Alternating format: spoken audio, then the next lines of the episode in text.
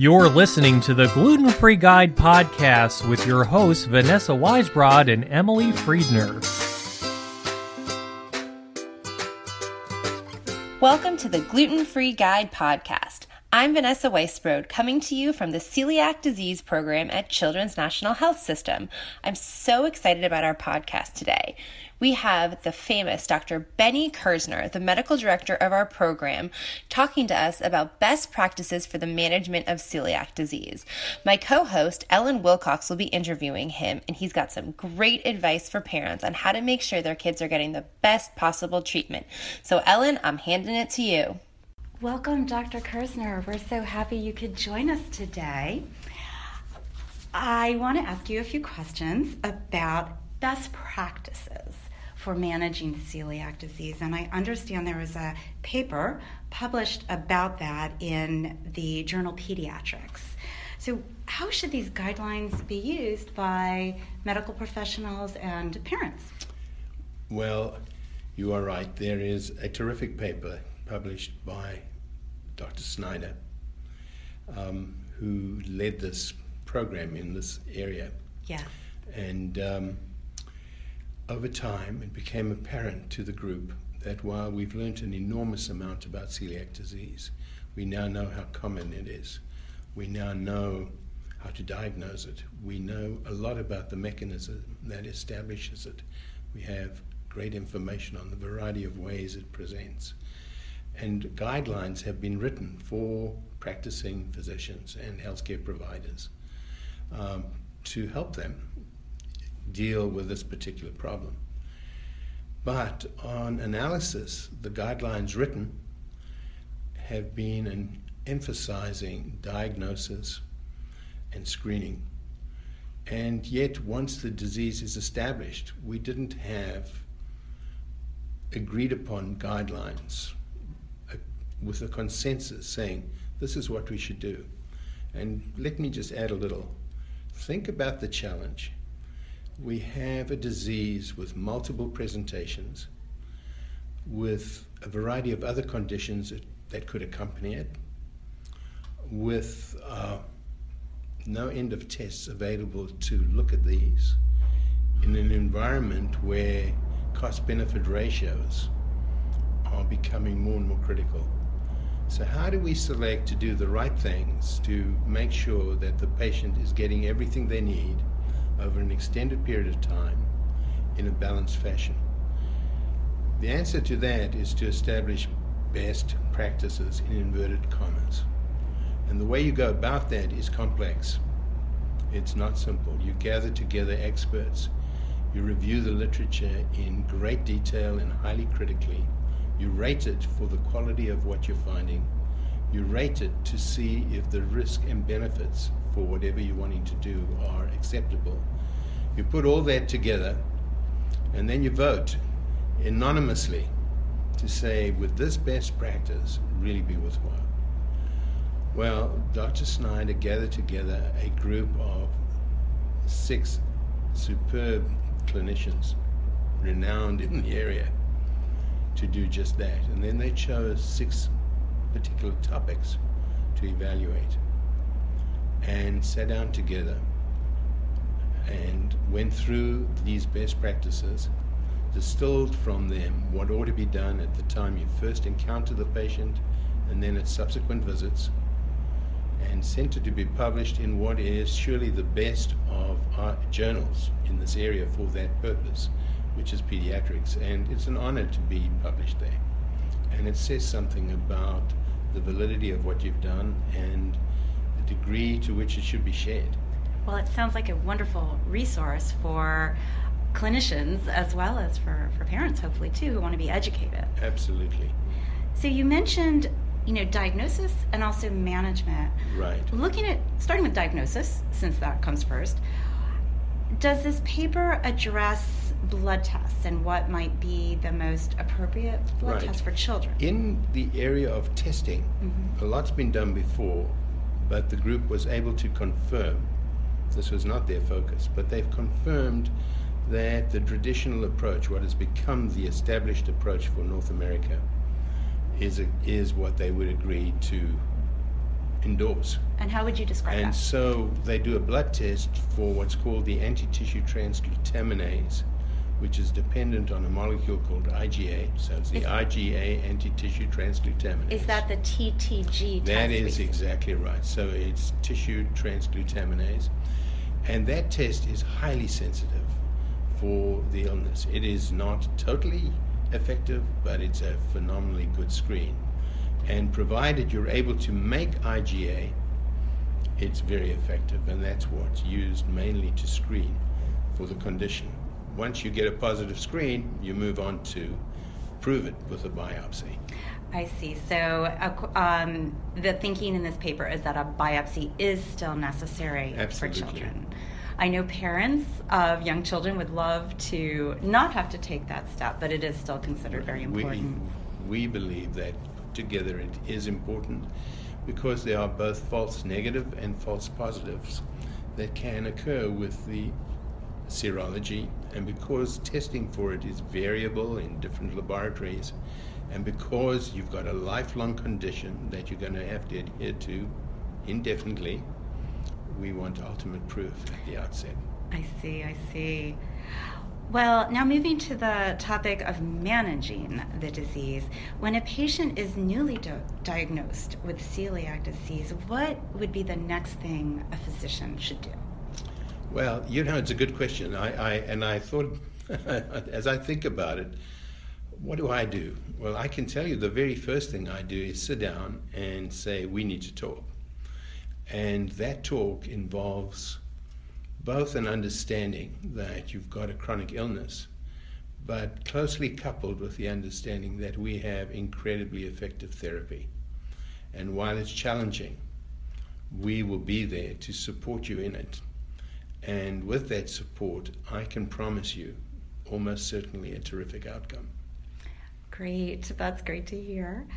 Uh, should children be screened for nutritional deficiencies when they're diagnosed? Is that something, I, I imagine that's something parents might be concerned about. Right.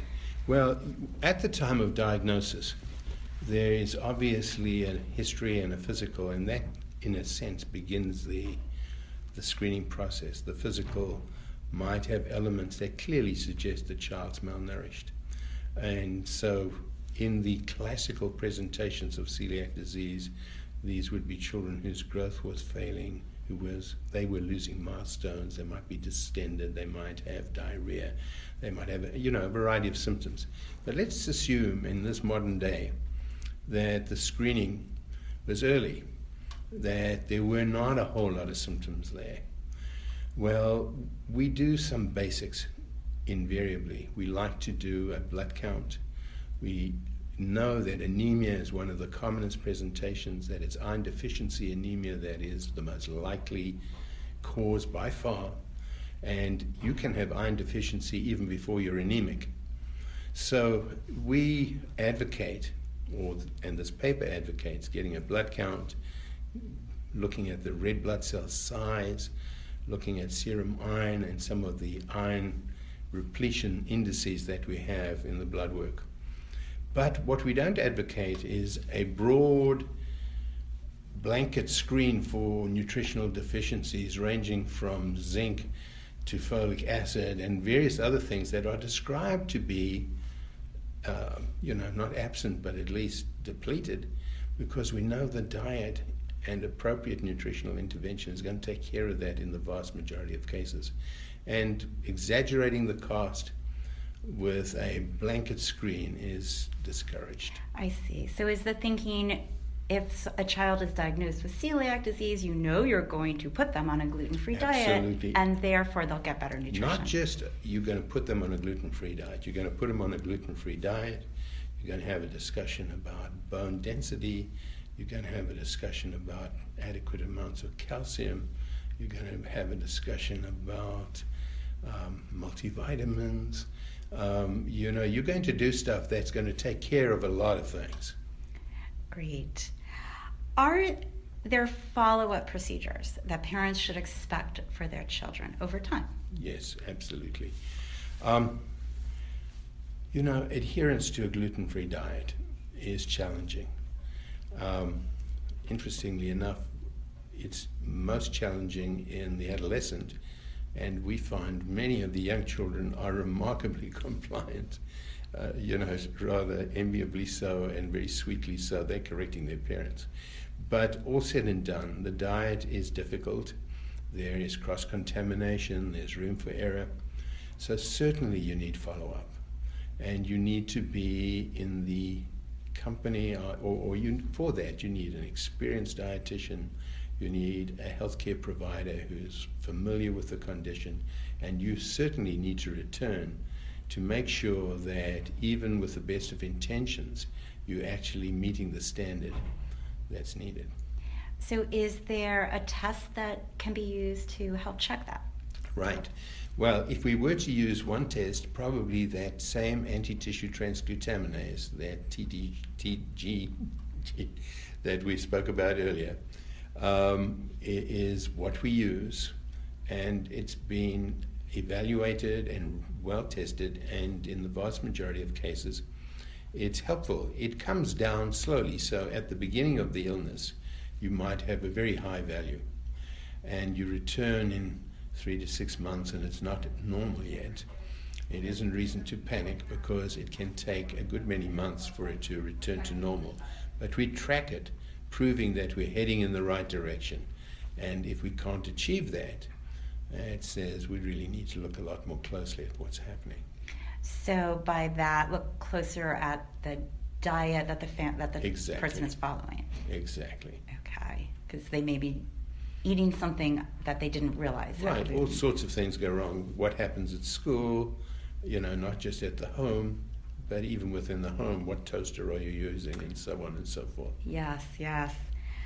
The best practices paper that we are speaking about mentions that the hepatitis B vaccine may not work well in some right, people right. with undiagnosed celiac disease. Correct. So, what does that mean for patients? Well, um, we assume that because you've been vaccinated, you automatically will establish a memory of that occurrence which will protect you. But there are a significant number of patients who, with immune issues, might not do that well. And we have found, medicine has found, that amongst celiac patients, a significant proportion uh, have not developed the antibodies to the hepatitis B vaccine that they need to assure that they're protected. And obviously, if we find that, we're going to want to give a booster. We want to make sure that they're retested after they are established on the diet and that they are indeed protected. So, should newly diagnosed children be checked for yes, this? Yes, we, we believe that they should be checked. Okay, okay. So, if parents are concerned, they should ask their right, physician. Right. Okay. How can parents be sure that their child is getting the right type of follow up for managing celiac disease?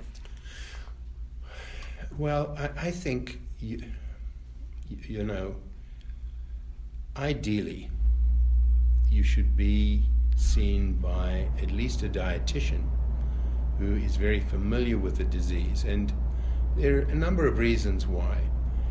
Even though there are nutritional problems prior to diagnosis that will be resolved by the institution of the gluten free diet, the diet itself carries risks as you, I'm sure many might appreciate, it tends to be a high calorie diet. The attempt to make foods delectable is often accompanied by too many calories.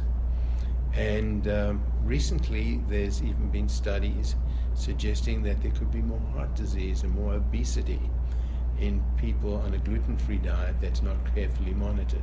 Is that because of typical replacement foods rather than just regular whole foods that, that you see? Uh, yes, I think you, you know the tendency uh, for many patients is to take on the things that taste great.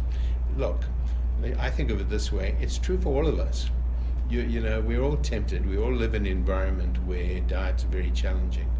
But when you're restricting a good number of the readily acquired foods and you're turning to the others, there's a chance that you might, if you're a child, certainly, and even adults, will select things that taste better and are easy and convenient. And uh, there is such an emphasis now on the provision of gluten free diet foods, many of them not so wholesome, Right. that one needs to monitor now, not only for adherence to the diet, but for the balance of the nutritional consequences.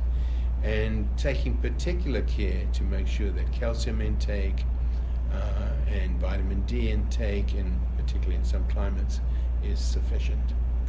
Dr. Kerzner, is there anything else you'd like to share with us today? Well, yes, I, I think I think one thing that I have learned as I listened to many parents and now in this somewhat privileged position as a director of this program, so many mothers expressed to me the fact that they weren't heard, that they had known things were not right, and yet it took them sometimes a good many years to get the screening done. I, I'm hopeful that we will become uh, more educated and that doctor and patient can work together with an understanding that this is common. It's 1% of the population, it's a lot of children, and we have to have a relatively low threshold uh, of suspicion. Well, I hope that all the good work that you and your team are doing with this program at Children's National, as well as this best practices paper, will help achieve that. Thank you. Thank, you very much. Thank you, Dr. Kerzner. This It's was a pleasure. wonderful to speak with you. What a fascinating interview. Thank you so much, Dr. Kerzner, for joining us today, and to Ellen for conducting that wonderful interview. I definitely learned a lot. I want to thank everybody for listening today, and we'll speak to you again soon on our next podcast.